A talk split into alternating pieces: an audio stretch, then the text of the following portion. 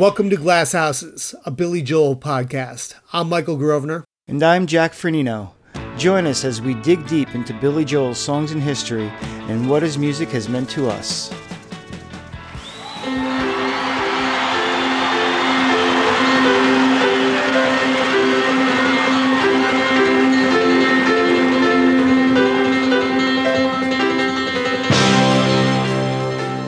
By 1984, Billy Joel was known for changing styles from album to album. What's less recognized was how often he changed voices. And one night that year in England, those voices were all on display. Close listening to any Billy Joel record reveals a variety of tones, accents, and affectations in the singing. Add to that the many impressions he's done over the years in interviews and concerts.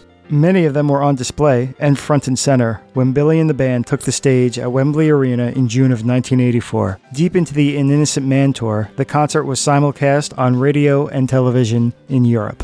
As a result of it being broadcast, the mix is often more dry and a little muted, with the singing more prominent than usual. At the same time, Billy seemed to be leaning into the many different vocal affectations more often than usual. The concert itself is a great performance, with the band augmented by a horn section and a guest star, and a baby on the way. But in particular, it's an excellent showcase for Billy's so called rubber voice. Join us as we dig deep into Billy Joel at Wembley Arena in 1984.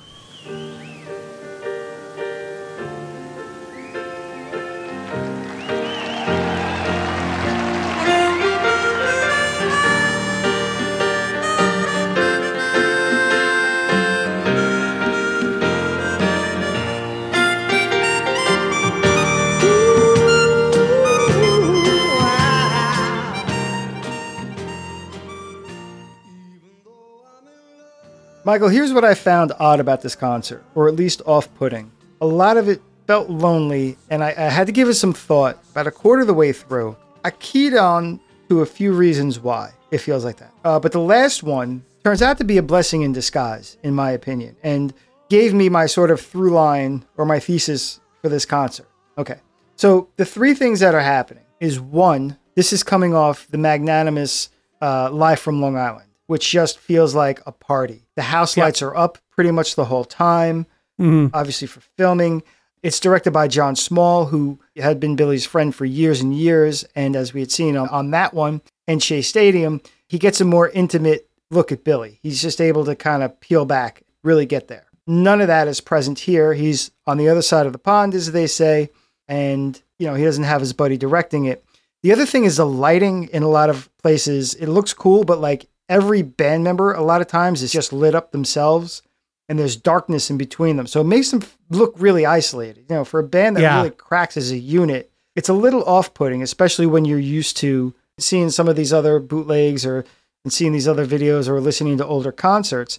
And the last thing I think is because it was mixed for television and radio. Sometimes you get like a, a weird mix out of that that's not as bombastic. Live from Long Island, they had plenty of post production time to make it as vibrant as possible. In this case, you're doing it on the fly. And I think I identified at least one point where somebody was like a, a half step behind on the sound. You know, uh-huh. the sound got wonky for a second. Yeah. But the advantage to that, in my opinion, is that the weird isolatedness of the sound really let me focus on Billy's singing. And not just his singing, but his various voices. And that to me is really what's at the forefront of this mm-hmm. concert we've said it before, and actually, when I spoke with uh, very quickly Marielle Beaumont from Church Girls, who just discovered Glass Houses, she's a guitar player and singer, uh, singer songwriter. Although she hates the term singer songwriter, and I chide her with it whenever I can. Uh, and her boyfriend's a, a producer, and he they had been talking about it, and he put it on, and she was talking about how you come up with different voices that you might sing in from song to song, and that's something Billy really does well, and she had keyed into that when listening to Glass Houses, and we've keyed into it too what mm-hmm. makes it super interesting is that there's Billy's voices, and then there's Billy's impressions, and then his innocent man voices. So, right. like on an innocent man, because he's paying homage in so many places, he's adopted like a third set of voices that he might be using at any given time. Yeah. And these are not only all on display during this concert, but also he consciously or not slips between them, sometimes in the middle of a line. Sometimes not when they occur in the studio. I don't think he knows, or we will ever know, of course, you know, how conscious any of this was. But because of the way this is mixed, you can really focus on his various vocal deliveries. And that is what really made this concert interesting to me. That and the drum sound was spectacular. Yeah, Liberty and Billy were the two things I found myself keying into a lot on this episode for those reasons. And again, we're talking about the London 1984 concert, which is really the only pro shot footage of that tour that we've seen. And we're going to get more into that in a moment, but let's dip into the mailbag and then we'll get back into this concert. What do you say? Yeah, that sounds good. This first one is from Adam from San Diego. He writes, Hi, fellas. I'm really enjoying catching up on your podcast. I just discovered it a couple weeks ago. I especially enjoy your album breakdowns, though I realize with Billy's limited output, you will have to spread them out accordingly. I thought of a topic that could be a whole episode for you. As a kid growing up in the 80s, before my musical tastes expanded a bit in college, my big obsessions were Billy Joel, Bruce Springsteen, and the Beatles. Now, what was the difference between these three acts? Well, two were slash are highly acclaimed, critically beloved acts, and one was considered terrible, schlocky, lightweight, and derivative. I remember being shocked when I first read the Rolling Stone record guide from the early 80s, edited by Dave Marsh, and discovered that Bruce and the Beatles were rock legends and Billy was a joke. Was there really that much of a difference in quality? I didn't get it. But of course, that book wasn't an outlier. Billy's albums were trashed by most rock critics throughout his entire album making run. I love an episode that discusses how Billy was perceived in the 70s and 80s by critics, why maybe that was, and how his musical legacy evolved over time for better or worse, or if it has at all. Also, fuck Dave Marsh. Thanks for listening to my idea. the best, Adam from San Diego. Adam from San Diego, thanks. I don't know if we could pull a whole episode out of this, although knowing us, we probably could. But this is an excellent question. It's something we've certainly touched on from time to time. It's impossible to do a podcast about Billy Joel and not, but you you put it in really good terms and you and you posit three interesting artists to consider: Billy Joel, Springsteen, and the Beatles. Because here's the funny thing: lyrically speaking, there's a lot of schlocky ass Beatles songs out there. Right. And Springsteen too. I mean, a lot of people hate Springsteen, man there's some schlock in later Springsteen, and if you're not into Springsteen, it's all schlock. So right, exactly. The thing about the Beatles were they were coming out of like lightweight bubblegum pop, so they sort of get excused for their like banal lyrics, especially early on. And but I right. gotta be honest with you, like you know, I am the walrus doesn't mean anything. John Lennon even said it doesn't mean anything. But there, you know, so there was a whole lot of sonic groundbreaking kind of stuff there. As much as I love Springsteen, I have to admit that he was simply marketed right. It was that whole Jon Landau, I have seen the future of rock and roll. Let's get him on Newsweek and Time the yep. same week for when Born to Run comes out. The funny thing about Springsteen, and I was I was going to get into this argument with somebody, and somehow I managed to back down because I think this was going to become a Facebook flame war. He was like, "Oh, Springsteen just does all this like Heartland America stuff," and it's like, no, he didn't. Right. Like if you add up the the number of songs where Springsteen was a middle aged nine to five guy, it's not the bulk of his albums. His first three albums were like about teenagers and kids in their young 20s. So was Half a Darkness on the Edge of Town. The other half was Factory and stuff like that, where they were getting older. It's a little bit on the river, it's a little bit on Born to Run, and it's also it's all over Tunnel of Love. Right. After that, it's gone again. You know, but that's what people didn't like about Billy Joel because Billy Joel pretty much was that the whole time. Now, Billy Joel, I think, wrote I wouldn't say he wrote those lyrics better than Springsteen. And maybe I, maybe I will. I think because Billy Joel spread that out over pretty much all his albums, he got pigeonholed that way, certainly. Neither Springsteen nor the Beatles were ever considered suburban. They were always in their way, yeah. misfits or that kind of thing, or like outside the norm. And, you know, that's what rock critics wanted, wanted to be. I mean, you know, these were guys that like wanted to be as, as probably were outcasts, just like their musician heroes, but couldn't become their musician hero, so that that's who they gravitated towards. Yeah, and I get it because I, you know, I I certainly have a musical music snob streak in me. Um, sure. That I've tried to temper in recent recent years. I know I'm going on a long time. I'll let you talk. I swear to God, Michael, you'll get your say. But yeah, you know, that's who those guys were. Now, funny enough, I think Billy Joel now is way more popular than Springsteen. I think Springsteen made that mistake Billy Joel warned about. He diluted his catalog way too much there's been like all these E Street Band and random albums over the last couple years that I don't think people are really into them. I'm not. I mean, I heard like a little bit of letter to you, and I was like, oh, I'm to stop right now. Like, I'm not bothering with. Somebody conjecture that's probably why he sold his catalog because you know he wasn't getting songs on the radio anymore. Still hear Billy on the radio. You really don't hear Springsteen. I think it's because he diluted it, and I think it's because he got political. And no matter what side of that fence you're on, I think it just took away the timelessness of his music. Billy Joel gets to play a show every every month at Madison Square Garden now, so I think it's been and people have already been kind of retconning their opinions of Billy Joel critically, where they're they're kind of admitting now that it wasn't as bad as they made it out to be. Yeah, and you know, Springsteen mostly just kind of developed into more of a live act that he was known for. And, you know, he still tours aggressively and his shows and set list have kind of become like Pearl Jam is and like the Dead were where it was just like a different show every night and things like that. So like he kind of became a different beast. Like you said, though he kept putting out all these albums, album wise, he kind of fell off around when Billy stopped. You know, Billy just, for better or worse, seemed to have the foresight and be like, you know what, I I don't think I can get better or I don't feel like I have anything more to say. Like I think Billy was afraid of it devolving into something that he didn't like. Yeah. So he stopped before it got to that point. So we'll read one more letter. Uh, this is from Andy Richardson. This is actually two letters. Uh, we kind of put them together because we've had some correspondence with him. And he writes I just finished episode 60 about the MTV show. I think this might be one of your best podcasts yet. I liked the effort that you put into editing in the clips. It really makes a big difference to actually hear what was said as you were talking about it. Great job as always. And then in response to Michael's Nylon Curtain playlist episode, he wrote, This is the best idea you've had yet. I hope you eventually get around to doing this for every album. I've been listening to podcasts now for almost 15 years. This is the first one that I've ever put in my favorites folder, knowing I will listen to it more than once. Great work, guys. Andy, Wow. thank you very much. Yeah, I guess this is a big thank you from Michael because uh, this is all his effort, you know, adding in the clips at the end and putting together that awesome live nylon curtain uh, playlist. So good on you, Michael. I don't know. Should we do that for everyone, or uh, maybe we'll do that eventually? Well, you know, I I responded to him. I think there are some albums we could do it for. Um, like The Stranger. I know they did that on Sirius XM. They call it Dream Concert or something like that. So there's a few albums we could certainly do that for, but a lot of these albums have not been played live in their entirety. Yeah, So that's kind of where we run into it. Um, you know, Piano Man, I don't think has been fully done. Street Life has not, maybe. has he ever done Roberta? I believe so. Hmm. Someone said he did Roberta in 2015. But hang on, the New Yorker Maybe Festival. it's soundcheck. oh, he, it was just something where he did a f- few seconds of it, a few like a minute of it, and he's playing it on an acoustic grand piano in the original key, so it's a little up there. Um, but yeah, if like skimming through these albums, there's usually at least one song that has never been played live. So I'm all for looking through it.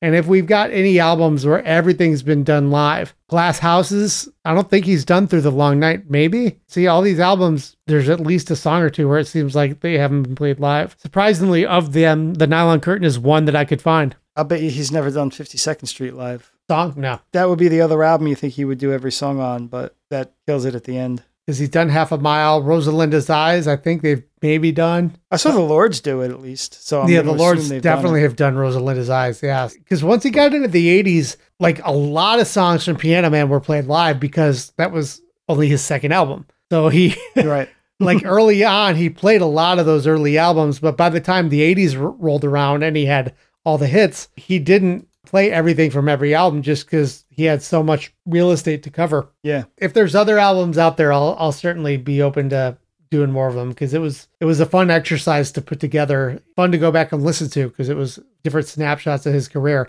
And funny enough, everything but one song were all recorded in New York. I I, I yeah. didn't realize it until after the fact. So let's dive into Wembley 1984. Do you have uh, background on this, Michael? I do, you know me. All right. So yeah, it was broadcast across Britain. So I deduced that it was June 8th, 1984, and maybe the 9th, there was a few days around it.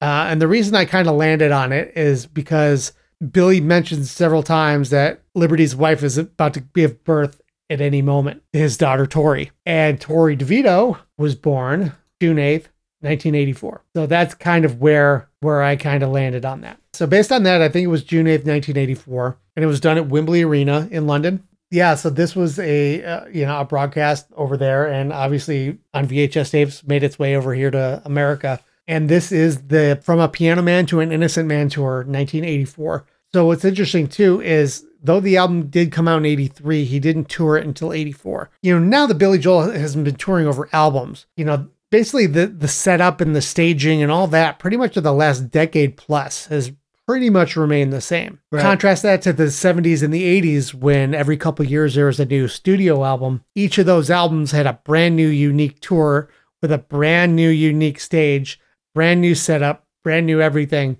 And so these are so fascinating for me to see because it's a snapshot of, you know, a year or two in time. It almost looks like what's going to become the design for the bridge. It's it's already getting spare. Yeah, it was it was a fun watch. I've seen this several times, and there's recently been a couple cleaned up versions of it as well that give a, a better audio and visual um, treat. That being said, why don't we just you want to just jump into it? Sure. The intro. Uh, now I don't know if this is walk-on music or if this is just what they used for the broadcast. Is a tape of the Mexican Connection. It was. It's something that they did use in the 70s, I believe, a bit, and came back Right. here in the 80s. So I think that was what they had played right before the band went on stage.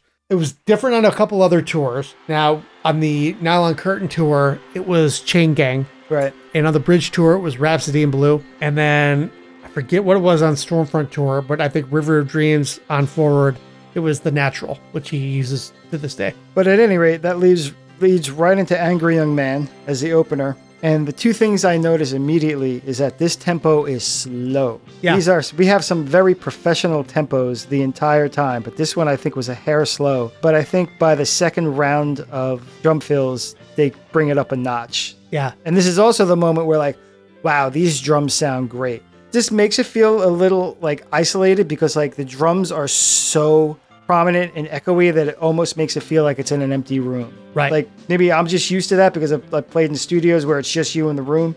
And you like, you know, you just hear the whole sound blossom because there's Yeah. nothing else in there. But Yep. it sounded like the hall was empty. But Right. I mean, the, the, the tone of the drums was amazing on this. Yeah, it really was. And you know, I noticed too, you know, despite it starting a tick slower, um, there was a couple couple flubs going on. Maybe a little Yeah. jittery, nervous with the camera crew, and you know that that can certainly happen. What I was struck by as well during this song was, you know, the first shot I got of Liberty's drums.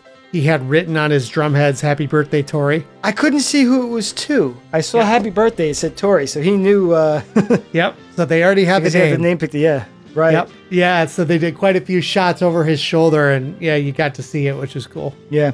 I like the synths on this. Usually I don't like the 80s synths, but I like the way this cut through. Yeah. And my other note, which comes in later, I guess, is what the hell is Mark wearing? I know. I have holy 80s clothes, Batman.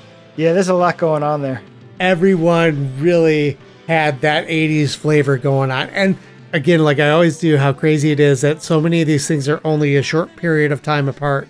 But this is only a year and a half away from Live from Long Island. We are into three years of this podcast. It was only half of that time that these two apart were, and they couldn't be more different in the way it looks. So that's a little bit of what Mars the beginning for me. Feels very professional at the beginning Right. before he gets off the chain a little. Speaking of getting off the chain, I guess we get a little bit of a solo from Liberty going into my life. We've seen this before, I believe. Uh, Houston '78 knocks around a little on the drums. '79, right? It, it's almost uh, ahead of its time, if you will. The way he's he's leaving like odd rests in there. I mean, maybe Yeah. Vinny Colaiuta was doing it back then too, but sort of something you'll hear in like contemporary jazz sometimes, where guys will like do just they'll leave you nudging and then Right. they'll really like displace the one like that and put in odd rests. So that's what he's doing here. Yeah, and it's fascinating that he does that going into a song with such a straight groove. Yeah, So it really is a very different way to set it up. They did an intro on the Live from Long Island thing, but they cut it. It didn't make the final. Okay, And that's why it seems kind of sudden that it just kind of starts with the count in and the band's like already fully in. It's because yeah. the little jam intro didn't make the cut of the video. Oh, okay. Billy counts off in French. Speaking of the count in this time, Yep. Love Doug's bass on this song. I do like the lineup up front. Everybody's in in one straight line at the front of the stage. Uh, not a lot of people kind of do that, and I think it's really noticeable for Billy Joel because he's on the side where there's not even like a sort of a triangle or a stagger there. Yeah. This is also a little busier we have a little more in the way of drum fills. We also have a lot more harmonies. I'm fairly certain that these are harmonies we didn't hear on the record, nor are they on a lot of the other tours, although they might be there and then they're just way more prominent because of the way the vocals are mixed for this production. And more singers on this tour. Oh yeah, which we'll get into later, certainly. Yep. And this is the first time we start hearing him really can start focusing on his singing. He's in great voice in this concert. He's got a lot of control over it. He's got a lot of really sweet notes. Not that he ever had to shout, but he's got like a nice vibrato going in places. Billy is in fine vocal form, and that's something you often see more of early in the first part of a tour because typically he's still fairly rested.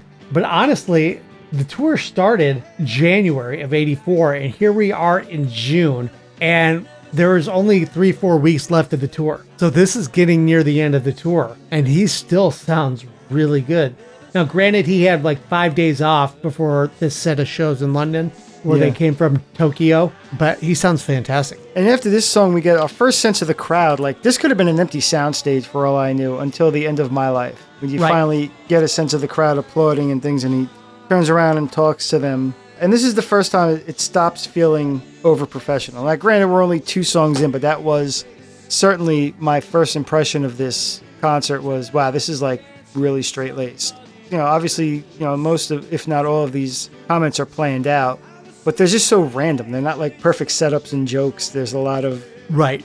little non sequiturs, little silliness. I caught that too. It's you know where now he's got a banter that you expect. Some of this was just felt off the cuff. It harkens back to like a little bit of that punkishness. You know, I have a Clash bootleg where they were on WNEW, I think in New York, and it's like, all right, we're on WSHIT. We're like, oh yeah, we know you're on the radio, so you're gonna make a curse word because you're a badass. Right. As much as I love the Clash, Billy like he doesn't go that route, but he does like just thumb his nose a little at the proceedings. Right. You know, he's making stupid jokes and he's like tapping on the piano and this and that. And even to you, London. London, England, all right. And uh, there's also 18 other countries. This is getting televised tonight all over Britain. Uh, it's also going to uh, other continents. 18 other countries are picking this up. But hey, don't let that make you nervous or anything, okay? Just a couple hundred million people, but no problem.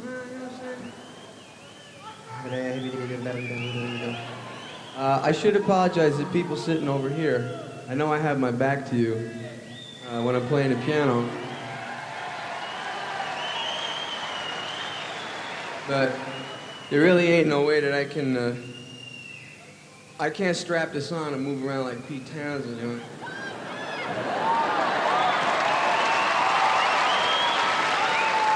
And the other side doesn't have any key.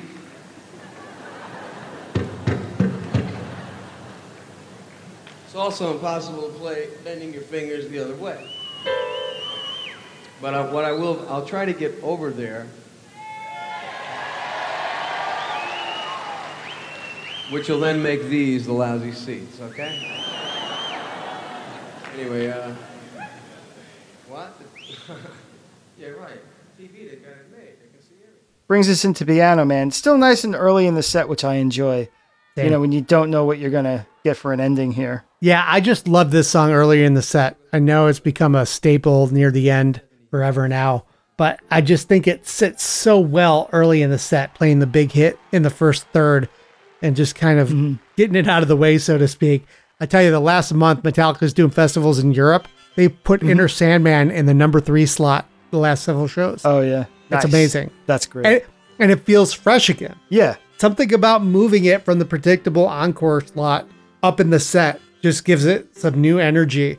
Um, that's why I'd love to see Billy kind of move it around a little more. You know, it feels really good here uh, in number three. this is one of those vocal moments I was talking about. Now in my life, it seemed like he was in his regular voice, his natural voice. This one, he's he's doing, he's really singing this one, and it's so nice. Like when he gets into that upper register, and it's so clear, and he's not straining at all. It's so satisfying to hear. But he's definitely being a singer on this one, not in a bad way. It's just this versus when he's just almost speaking in his regular voice kind of thing. But there's still some informal moments. There's moments where he throws away the end of the phrase as he would speak it. And I liked again the jazzy breakdown, little breakdown the, over the piano solo gives it a little jazzy pop to it. I don't know if you caught this, Jack, but at, at the end of the song, Billy mimes that he's making a note, and he said, "All right, crowd likes Piano Man." I didn't see that. Okay.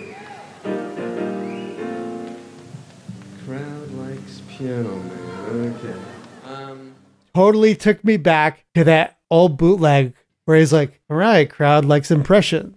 Oh, that? right. That was like, what, 71 into 71, right? Yeah, Yeah. same same bit on a bigger scale. This was. Yeah, that's true. Next is another staple of his concerts, at least over the past couple of years. Don't ask me why.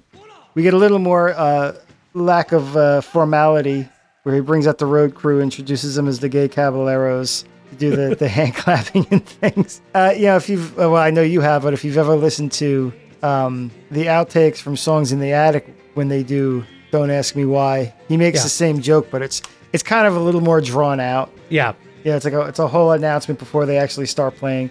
So this time it works a little better just because it just comes in and out. yeah, He just yeah. introduces them real quick and they keep going. Doesn't dwell on it. Definitely makes the song feel bigger, makes the whole show feel bigger, just bringing out, out those extra people.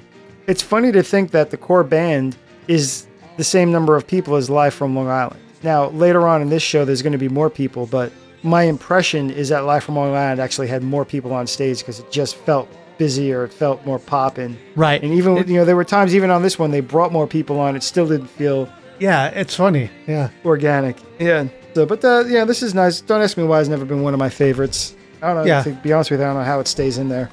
Honestly, to me, this is one of those where I like it better on the record. Yeah. And I tell you what, he, just hearing real live hand claps during the bridges here, that keyboard or sample, whatever they're doing the last several years, gotta go. Bring the road crew back out.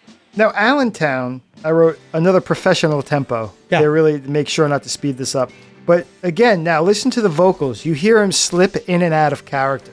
You know, we're in Allentown, so we're not gonna. We shouldn't have a Long Island accent, and there is none on the record. But here, you'll he, now you'll start to hear him slip into his regular voice outside of the "I'm singing Allentown" voice. We talked about whether or not the pipe sound is is if you if we're actually hearing what Mark's doing, Yeah. doing. Yep. I think this is real because he doesn't hit it the whole time. He just hits it in these two spots. Like they had the triggers back then to, No. to, to sync that up perfectly. Unless I- they overdubbed it, but they couldn't have because this was a live broadcast. Yeah, I think so too. And if you notice, we've got Nylon Curtain Tour, you know, year or two prior. He's doing the pipe, and it looks like a nice brand new straight pipe, right? Then you get to the Innocent Man Tour. That thing's getting pretty bent now. Yeah, It's Right. losing its form a little bit. Fast forward three more years to the bridge tour, that pipe is destroyed. so he's definitely really hitting it. And there's that, yo, for sure, because you can actually see on the bridge tour videos from Russia, when he makes contact, you can see like little fragments go Oh yeah, in some spots. And you'll, if you notice when he is playing it, he will release it for that split second that he's hitting it, so he's not killing his other hand. probably opens up the sound a little too. Otherwise, it'd be really, really, deadened. Yep. And I thought vocally too, yeah, I, you know, overall that had a the song had a similar feel to it, the Nylon Curtain tour. I also wrote Mark is really earning his keep with those dance moves. I know, right? He really is a, a, a foil on stage. You know, the band is amazing. Uh, clearly, the most animated member of the classic Billy Joel band was Liberty, but he's behind the drums. I absolutely love the Lords and love all the, you know, all the guys in the 70s and 80s there. But they weren't super animated on stage, and neither was Richie. Richie is an incredible player. Mark's a great player, but Mark brought this showmanship energy that gave the Billy Joel live show a whole different dynamic on stage. A lot of moments in this one where you really see him come in. I guess like Live from Long Island, he was there, but I don't think his role had developed or had blossomed as much by then because Right. that was probably his first tour, right? Yeah, it was Nylon Kirk Tour. Next, find it somewhat, I, I don't know, maybe ironic that they actually play Fanfare for the Common Man live and then switch over to the pre recorded Crickets and Helicopter for Goodnight Saigon. I mean, obviously, they weren't going to fly in a real helicopter, but they actually were playing Fanfare at the beginning of this. you know, with the Innocent Man tour being a very horn heavy album, uh, Billy does have a horn section on this tour, and uh, we'll get into that as they're featured more prominently. But here you have Lawrence playing this live. Billy's voice sounds very thin. It's another voice he's doing, and it sounds great in this case. This, this is an instance where he's playing a character, and that character should have a thin, kind of frail voice. You know, lost, uh, stranded in the jungle kind of feel. If I may Yeah. make a Springsteen reference by accident. It's also a moment where the isolation really works. Like where I was saying before, it feels like you know some of this show so far has felt lonely, and one of the things is that each member seems to be in his own spotlight with darkness around him. This is the first song in which the lights meet. They're starting to be clumped together in a group. They're really starting to appear more as a unit. And they've got the veterans on stage singing the chorus of this, something he started doing right away on the Nylon Curtain tour, but just gives that such another emotional layer. Wasn't an obvious choice. Like you don't think about it on when you hear the record, but it's like it creates such a powerful moment when he does it on stage, brings out the veterans and wherever he's at on tour, he'll bring out local veterans and you know, there's been times where he's done first responders in certain situations and it's just a really beautiful touch and nice way to honor them. It is. It's definitely a nice way to honor them, and I want to stress that before I make my next point. I think it also almost cynically gives the song another layer of validation for anybody that thinks he's kind of carpetbagging. Number one, he's spotlighting the veterans, and number two, the veterans are showing up. I was a little disappointed he didn't put he didn't put any uh, grit on Remember Charlie, but they make up for it with this really driving moment coming out of the last verse Yeah. and like lib lib stands up at the end they really brought it by the end of the song Yeah, it really built up to the end there. I noticed the Charlie thing too. That's funny. It just caught my attention. I was like, oh, interesting choice. Coming out of Goodnight Saigon, interesting. The first song where the tempo feels elevated, pressure, and Liberty starts it. Well, he Right. started My Life, but that was kind of a different thing. But like Liberty goes into the groove of pressure after out of Goodnight Saigon, and it's it's moving, and so is Billy. uh, you know he runs with the water in his hand i think i distinctly remember him doing that when i saw him at nassau coliseum on the river of dreams tour this is the one where i think i noticed some sound issues where the intro comes in very low and the guitars Yes. sort of swell in I think it was a broadcast error there they didn't know that was coming Right, I think so too. But as I could start to hear them creep into the intro, I really liked what they were doing. So I wish I could have heard it as Yeah. intended. I don't know if it's a clam or an embellishment at the beginning on Billy's part uh, on the synth line. I can't tell. I'm going with clam because he doesn't do it the second time. Or maybe that's why Billy's uh, Billy and I'm not, because he's like, uh, this is where it goes. Or maybe he just, yeah, maybe it was an intentional embellishment, and then he's like, oh, that didn't work. Right? Yeah, Yeah. and and he just decided to leave it alone. As we mentioned, Billy took off running, and he's now stationed at the Yamaha CP80, which is uh, right up next to Liberty. And what a great frame they use this twice, where Liberty's in the foreground and Billy's in the background, and Billy is very calm, And and, Liberty's- and Liberty's just doing his thing. But the the framing on it's great because it's like I, I would say that Liberty's like two thirds of the frame with Billy in the background. They, they framed it so like if, if there's like a circle of open space around the way that Liberty is hunched over and where her sticks come in, and that makes like a like a semicircle, it, it gives just enough room to see Billy oh, like almost over his shoulder or on the other side of the cymbals. Yeah, I like that too. Some fluctuations on "Here You Are" in the ninth, the way he fluctuates his voice. Another instance of he's starting to he's slipping between voices, between his pressure voice and between what's probably his natural voice. Because you know when he puts grit on it, like that's as far as we can tell his natural, his you know what he what comes out of him naturally. I think, uh, or at least what sounds the most natural. So that starts coming through. Uh, The all your life part has a, like a haunting feel to it before he he gives it grit. Yeah, I like that he's winded at the end. Again, makes it feel alive. Th those are the kind of moments that like I like to see, where it's not so polished that everything seems like easy. He's working for it, so you know he's giving you his energy and not just going up there phoning it in. Leave a tender moment alone. I, I like this live version more than the record. I think. I'm with you there, top to bottom. I just love this. Billy brings out Toots Thielemans, which that's the only way you could really do it right. No one else but Toots really, really plays that way. There's others Exactly. who can kind of get there, but something about the way he played. Thank you. I want to introduce a friend of ours. This is a guy uh, I went over to uh, Paris just to get him on the, this next record. I think he's the uh, best harmonica player in the world, Mr. Toots Thielemans.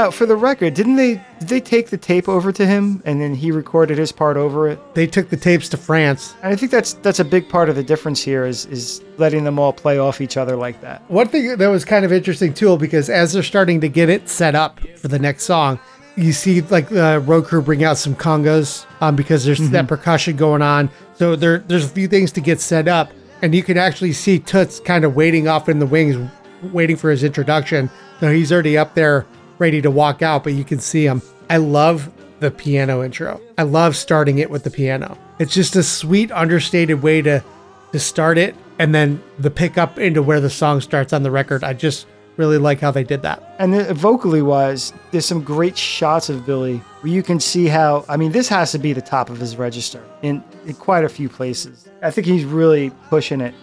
But you could see the way he he uses his posture and, and his lips and his mouth to, to get those sounds that are probably not always in his wheelhouse. It seems like that's what he does to get the light and expressive notes.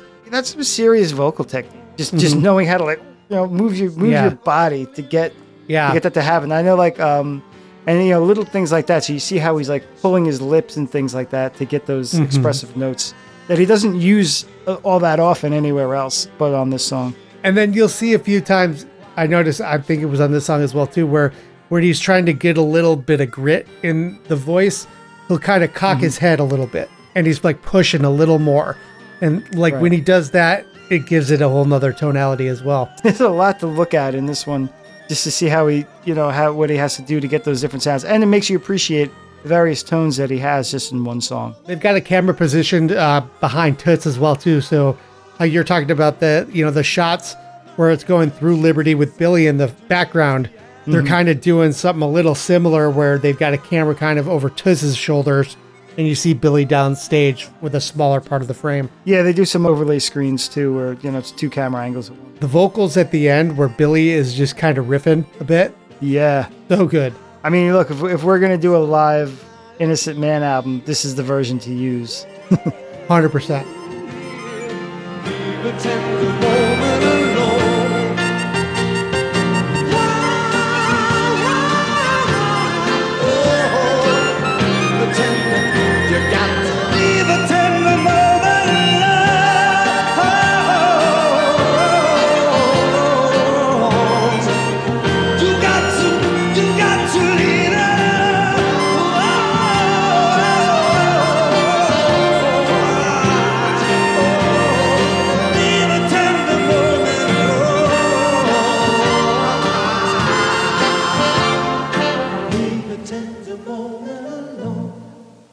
So from there, we daringly, I think, go into a second ballad in a row, and the long one at that. For as big as this song is, we get Innocent Man. I don't know if you noticed when they started the opening, you know, groove and notes, big crowd reaction. Like they knew it. Yeah, they picked up on that. Well, I guess it was a title track. I guess it was getting some airplay. Yeah. I really appreciated Doug and Lib how tight they are on this one. I think they were really they weren't doing anything that difficult, but they were, you know, their their lock in was really noticeable and appreciated here.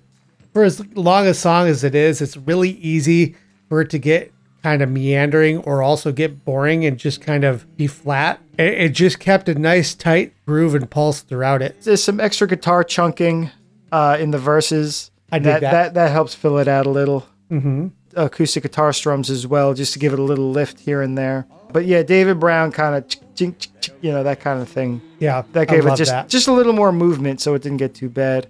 You know, that's one of the things I loved about Russell and David as guitar players. They weren't flashy in most instances, but they added just the right touch of color in in those spots. Yeah, the key word there is color. Putting your brush to the canvas there a little bit. Yeah, just enough, and then knowing when to get back out of the way again. Right. I'm hot and cold on the saxophone. Yeah, the horns the, and the pre-chorus. choruses. Yeah, like I mean, I get it. You don't have a, an orchestra and you don't want it just to just be synths, especially back in uh, '84.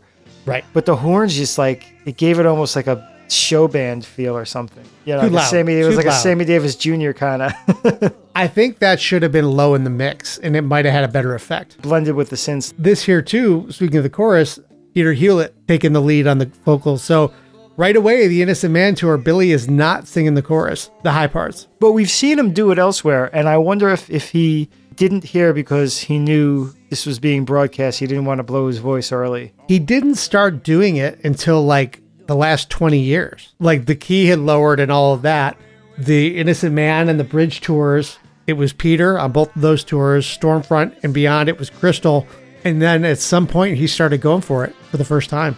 A lot of voice on this one. Speaking of, we get that we get his deep voice. We get that sort of tight thing he does like that. Like this is that sort of crooner voice that he'll do. Line by line, he'll he'll go like not even within the stanza. He'll stay the same. He'll he'll keep changing it up. And then Peter Hewlett goes a little off the chain at the end. Like this is his moment. It sounded good. Don't get me wrong.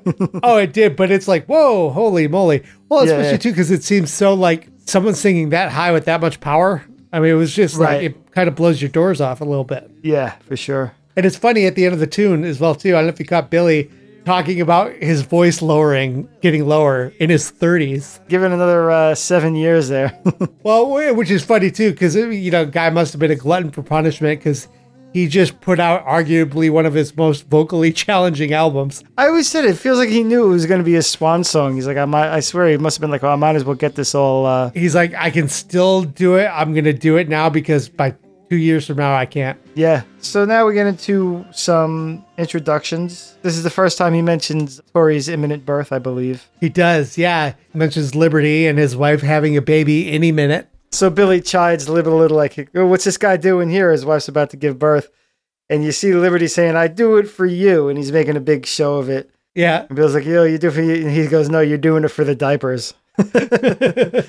a bit of ominous foreshadowing. Let's let's let's Right, address the yeah. elephant in the room. right. You, you worry about, see the drummer here? His wife's having a baby right now.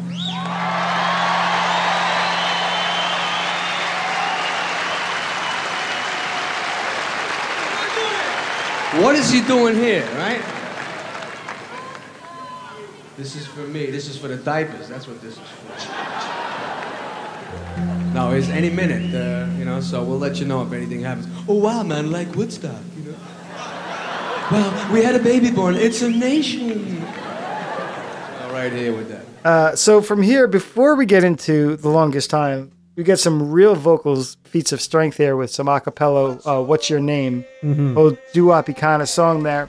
And I want to point out that these guys are not close to each other. I mean, yes, they have monitors, but they're Right. what 10, 15, 20 feet away from each other. I mean, three of them are together, but then Mark Rivera's somewhere else, and Billy Joel's in the third position, third location. The one thing that caught me too right away because I'm like, for what this song is trying to be, felt really disconnected because they're all so spread out. if you wanted to really do it, you have to get like the one omnidirectional mic and Yes. then have everybody ar- around it. Which they, I mean, they could have done. It's not like he didn't have money in the in the budget for one more microphone, but maybe it gives him a little more control. I don't know. I don't know why. I mean, Yeah. they definitely had time to get down there with all the with all the talking here, but he didn't take it. By the bridge tour, they started doing that where Doug and Lib stayed in position playing, but everyone else who was singing was downstage with wireless mics. Give it up for Brian Ruggles mixing that on, on separate Yeah. mics and blending them so nicely. Uh, Yeah. I like the fact that he's like he'd call an audible. He goes, "Just do the end." So then they have Yeah. to like jump to the spot that they have to, and then and then he holds, and then everybody comes in at the end. So from there we get right into the longest time. Uh, a lot more movement from Billy. It's a little less of an impression than the album is. This is where he really starts throwing away the end of the phrases instead of Yeah. getting all the way through them. You know, kind of thing as as he does on the record. And I noticed from a you know production standpoint too. And you know we'll see later he does have a wireless mic, and he used one at, at the Nylon Curtain tour. But for this song, he's using a corded mic Yeah, with an extra long cable because he's dragging that thing all around the stage. Yeah, he is. I wonder if that was a last minute thing that he decided to do. Or, here's a theory for you it was important for them to all have the same mics so that it was easier to mix those harmonies. That's very possible. So now on the version I have, it looks like they tried to end it here and then it picks up like as another broadcast or something. Did you see that? Yeah, it's like a part one and a part two. So it was like, yeah, there's a break in the show. But then it comes right back in with this night, to which I wrote, I know it's that tour, but wow, there's so much Innocent Man on this on this show. That album was so deep with hits. Now, you know, with Nylon Curtain Tour, he only had two hits really off of that record, but he was still doing like four songs. Um, Right. But yeah, it was a lot of Innocent Man on this one. Uh, we have more players on stage now, so now it's feeling more like got this weird impression that like the first part of the simulcast or it wasn't going out to as many people anymore. He starts he seems to start to relax. Like the whole show opens up more. He's got more people on stage. It starts to feel a little more informal. Now here's where also which makes me think it was two different broadcasts. That isolation is gone now. And now we're getting a lot of these like upward facing camera angles where it feels like a party because it's like you see the people moving around and the lights are above them.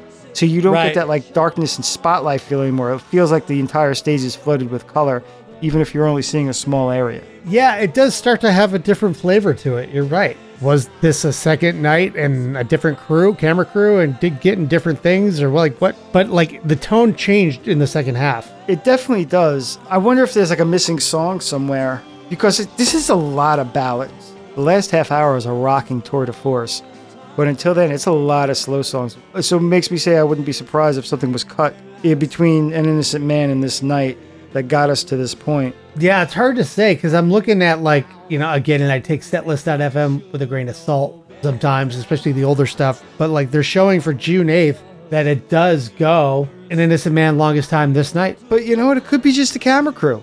It really Yeah. could. I mean, maybe if maybe if they were using those angles earlier on, we would have had that impression of it. I wouldn't be saying it felt isolated. To your point about a lot of songs, six songs from an innocent man uh, on the show. And the only thing I'm complaining about is Easy Money wasn't one of them. Six from an innocent man, four from glass houses, three from the nylon curtain, three from the stranger, two from 52nd Street, one from Piano Man, one from Turnstiles. Yeah, and then just to wrap up this night, Billy has some trouble with this one. Yeah, His voice cracks at the end, and you hear him go flat on the first tomorrow. yeah. It, oh, it kind of sounded cool, but I'm like, nah, you went flat.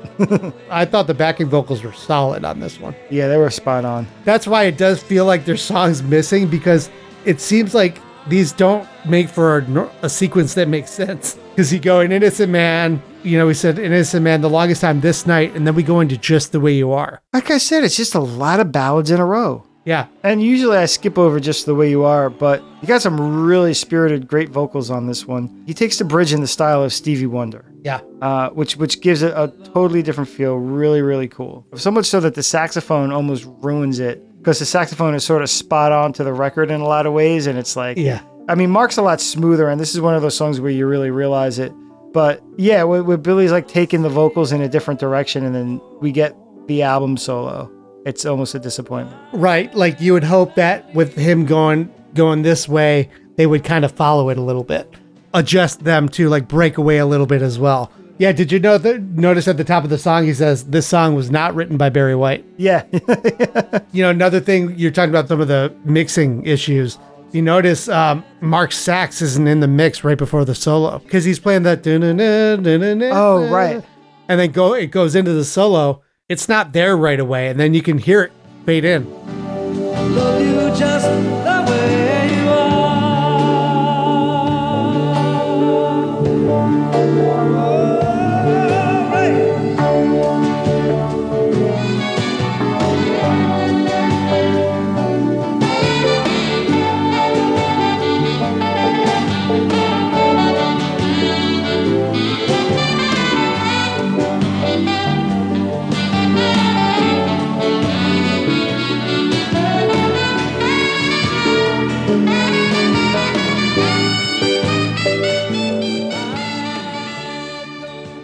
Billy Joel is hard to mix because the lead, the principal instrument, bounces around so much. It's not like rock band, and you know when you see the guitarist going for a guitar solo, you turn him up. Like it could be any number of people, that are about to be spotlighted. So after this, we get some more band introductions. Uh, these are pretty funny. David Lebolt toured with Bowie, so now he knows all about fashion. David Brown looks like he's in Duran Duran.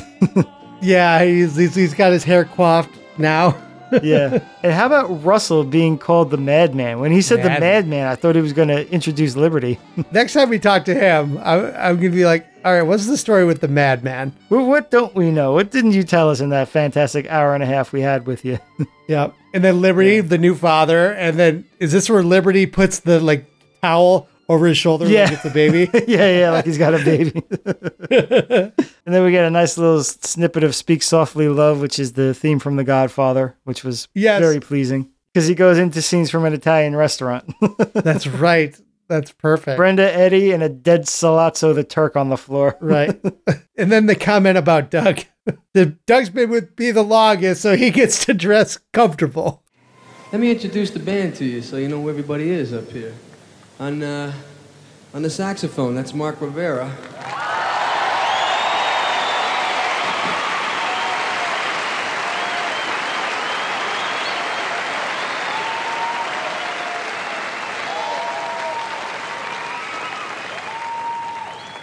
Uh, let's see, this next guy, very, very natty dresser, natty dresser.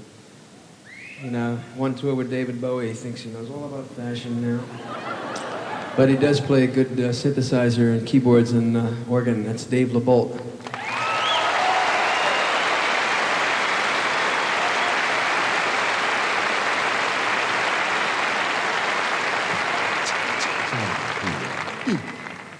Who's next?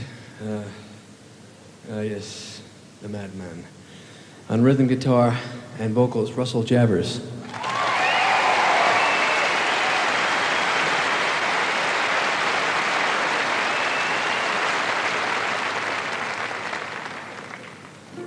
Next guy's got a totally new look for tonight. He knew we were going to be on TV.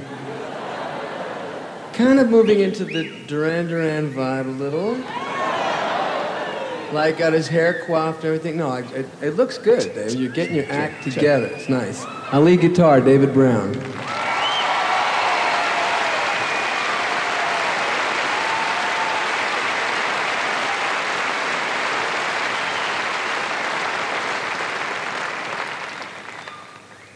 This next guy's been with me the longest, so he can dress comfortably. Raw. On bass guitar, uh, that's Doug Stegmeyer.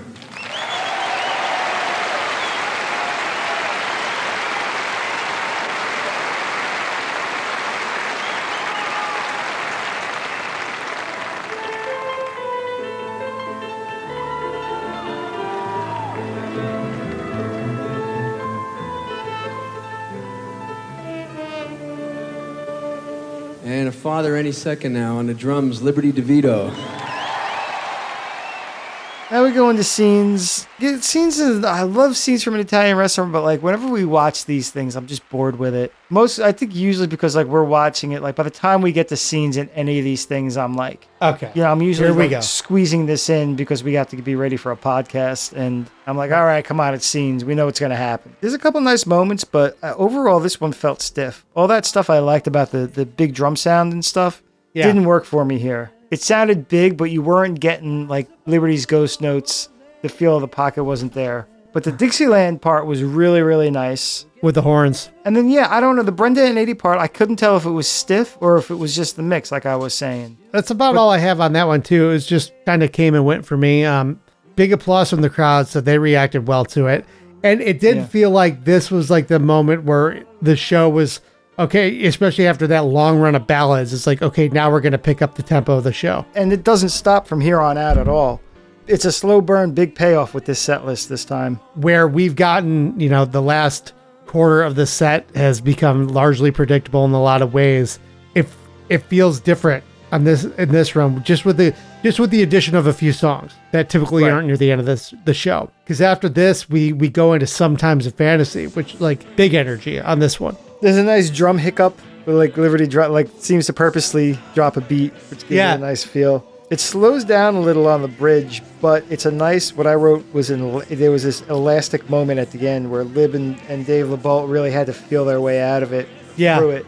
uh, and you see you know Dave like sort of jump up, and I don't know if that was as a cue or if he was just that into it. I saw that too.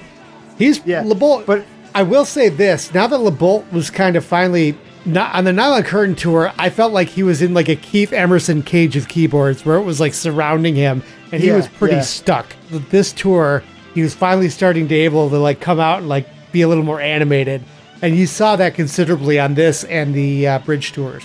Yeah, I wonder if the technology was getting better. He didn't need as many or what. I love David Brown's finger picking solo. It, it just really got me, and then I'm like, ah, it's done. leads right into still rock and roll so we're really feeling the big payoff now the roller coaster is now has now crested the hill And I, another fun intro on David Brown. He had some fun little moments going on in the intro. that's where it starts to feel like a rock and roll show and not a broadway play you know when Yes. there when there's these stretch out vamp moments where people you know can take a little solo here and there you know now the lights are up so it feels a little more like live from long island you can see everybody unfortunately we can really see billy joel's dance moves from the music video Billy tried to do his Elvis as well. Yeah. Those two and fours from Liberty, he was just slamming it. he was coming down hard he goes on like two drums too he was both hands on that It was like the third rack tom in, I want to say, in the snare drum. Ouch on that sax solo. Swing and a miss from Mr. Rivera. Wing and a miss, poor guy. Because he's done some great versions of that solo, but this was just something happened. Funny enough, yeah, the way, you know, Liberty's kind of messing with the beat a little. So I went back and tapped it out. When you're coming out of that solo, it feels like there's a mistake, but there's not. Just that uh-huh. there's like a slight displacement that kind of works. And at Right. first I was like, did somebody screw up? I'm like, no, that's that's a steady tempo. Like, you know, somebody made a choice there. Yeah, you're right.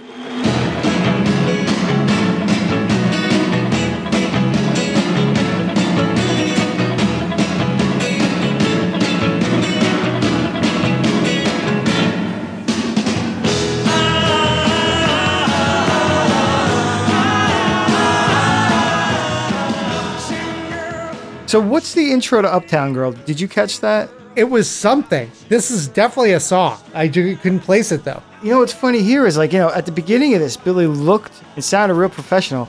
He's get, now like I don't know if he's getting sweaty or he's getting puffy, but like now he looks like ugly punch drunk '70s Billy all of a sudden, Right. and that might be the lighting. Yeah, that's true. I gotta say the comments on these so- on this song in particular are hilarious. Is this the well, this is the cocaine version, right?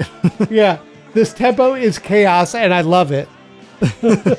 God, that drummer in the back, fire. This version is so chaotic. LMAO. Everyone is flying. This is an absolute speed run. This man can't dance worth shit, but he sure can sing. and then another one said cocaine with a bunch of exclamation points. this is the one too. You can like see him like kind of touching his forehead. Somebody, I think somebody comments of like, yeah, you can see when like the coke is just kicking in because he's like kind of touching his forehead, like, oh boy. Yeah. So uh, overall, a, a rollicking good time here. I noticed Doug was pretty animated for, for Doug. Yeah, yeah, he was he was even bopping along. Yeah. Now we take it up another notch. We get Big Shot. Dance wise, we have the live from Long Island crab hopping going on. Oh, yeah. Yeah. I'm going with Al Pacino in the middle of this one. Uh huh. Now the big question I have here, because on this one, this is where you really start to, to realize, um, you know, for better or worse, and it kind of works. You know, how many moves are going on on stage that are like at this point clearly blocked out. Like even if they didn't plan them, plan them originally, Right. like they probably evolved over time and now they're like they're set you know like the way mark and, and billy interact but you wonder if, if billy is like actually almost go, getting a little too out of hand and mark literally has to pull him back from the edge of the stage like uh-oh It's like, all right, Mark's wrangling him in. yeah It's funny. Someone like commented, like, "Who's the bodyguard?" Someone's like, "LMO." That's LMAO. That's Mark Rivera. yeah like, who's the security guy taking care of Billy? It's like, now that's Mark. And it's even funny like when he spins on the piano like it's such a corny move Oh, but yeah. it fits you know the character in the song such a blowhard it's like ooh look at me i'm spinning on the piano Right? Yeah. we get a weaker goose step than we did in houston 79 And he's looking directly at the band while doing it. Make, makes you wonder if he was told not to And he's doing some of the moves too, like he did on in '82 with the, you know, balancing the mic on his hand and grabbing it before Yeah. it falls. And The only thing about this one, I didn't like the extra horns. It was a little too show bandy for me. Going back one more song though, I did like the use of the horns in Uptown Girl hand claps. That fit a lot better. on a serious note, though, I mean, the horns were great players, but like those hand claps on Uptown Girl just set such a great feel. It doesn't really happen live on Billy Joel's shows. So have the horns just doing the simple quarter note hand claps, I thought was a nice touch. But anyway, that was Uptown Girl. So then we have our last song from Innocent Man now is Tell Her About It. You know, I guess it makes sense to split this up from Uptown Girl, but it's it's a not it is a, like sort of a notch down in energy from from Big Shot.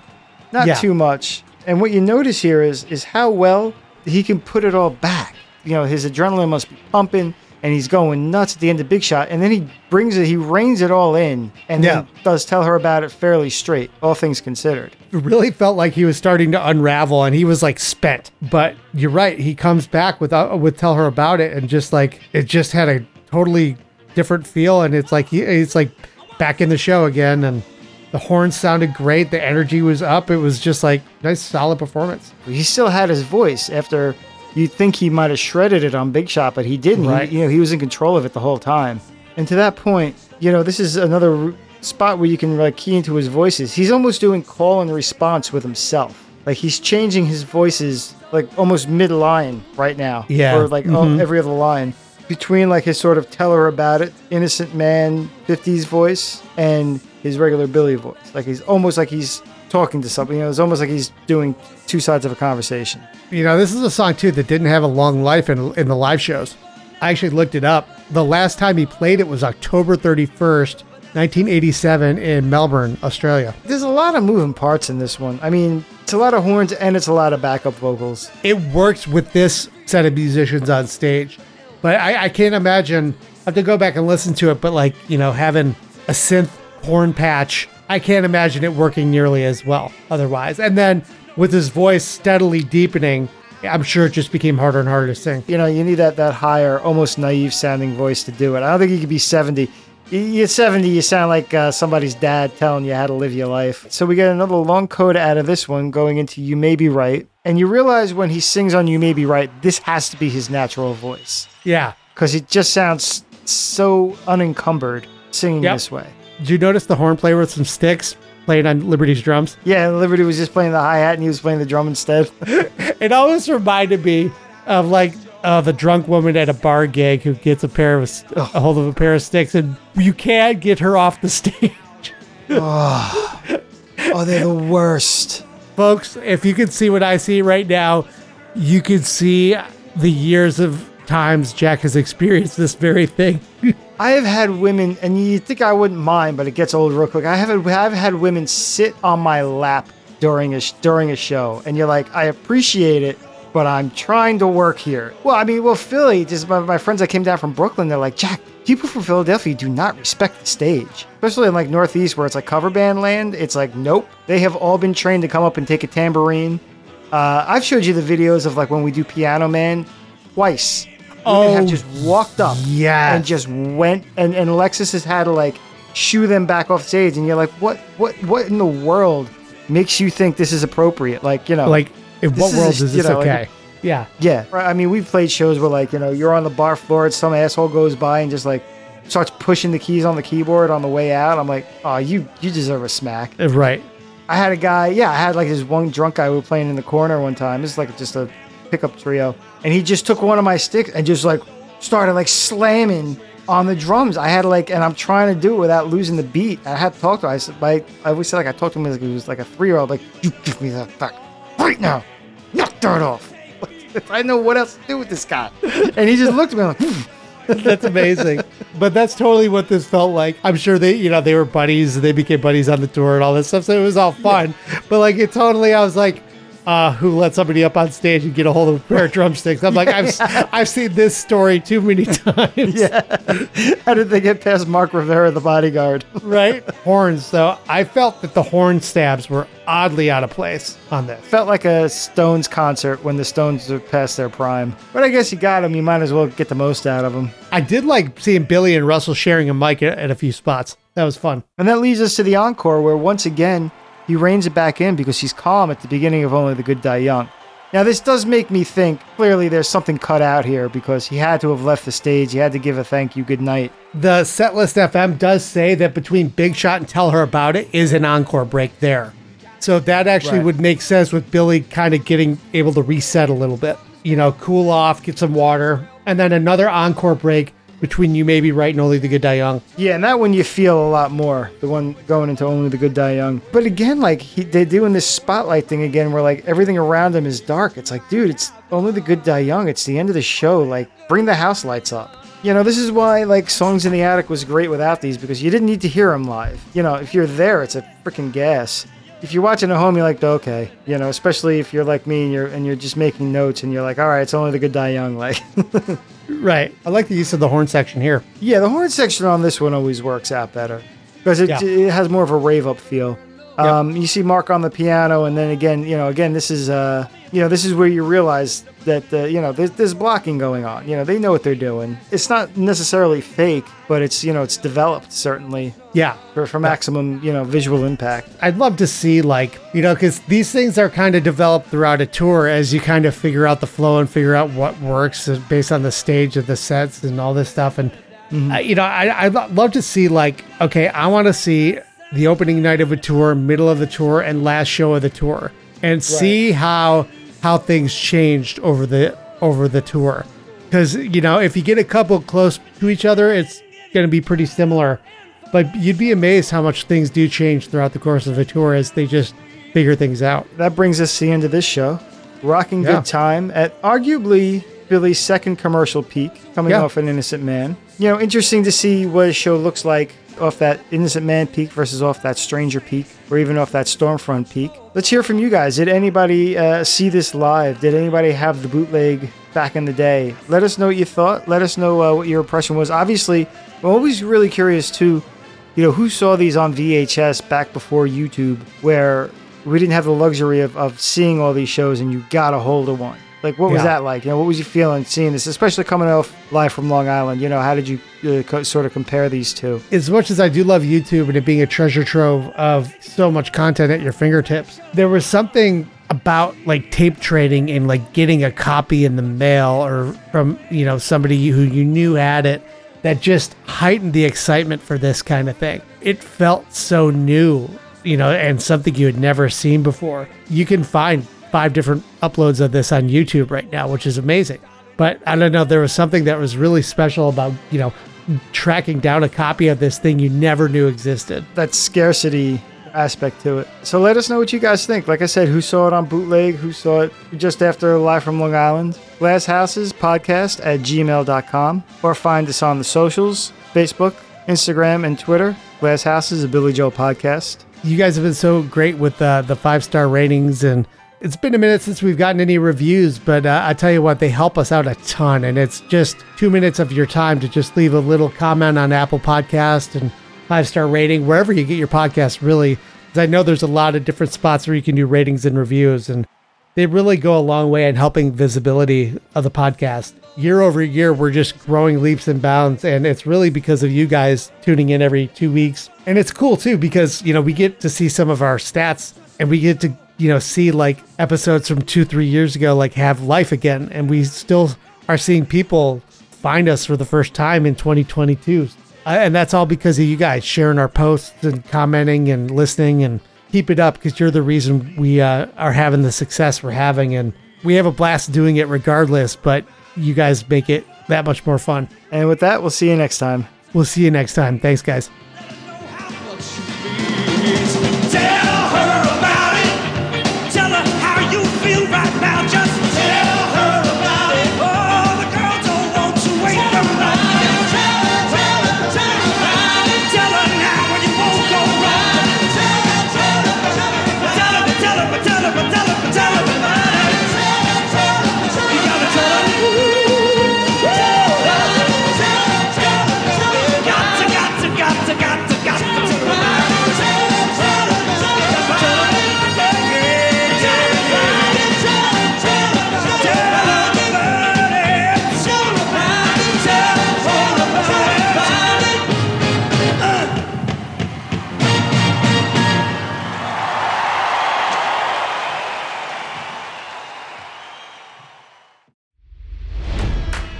It's NFL draft season, and that means it's time to start thinking about fantasy football. FantasyPoints.com features industry leading experts and prognosticators using proprietary hand charted data to help you score more fantasy points. FantasyPoints.com is the place to go for whatever kind of fantasy football you play. Whether you play fantasy football, daily fantasy sports, or do a little bit of everything, Fantasy Points has the meticulously researched content to guide you to victory. And why wait for the fall? Fantasy Points also covers the new spring football league, the UFL. Join the guru, John Hansen, Scott Barrett, Joe Dolan, and other massive names in the fantasy football universe with an exclusive offer. Use code Pantheon for 15% off any fantasy points package, including the all in package, with access to every article, tool, and data nugget that Fantasy Points has to offer. That's fantasypoints.com and code Pantheon for 15% off at Fantasy Points. Fantasypoints.com. Code Pantheon. Score more fantasy points.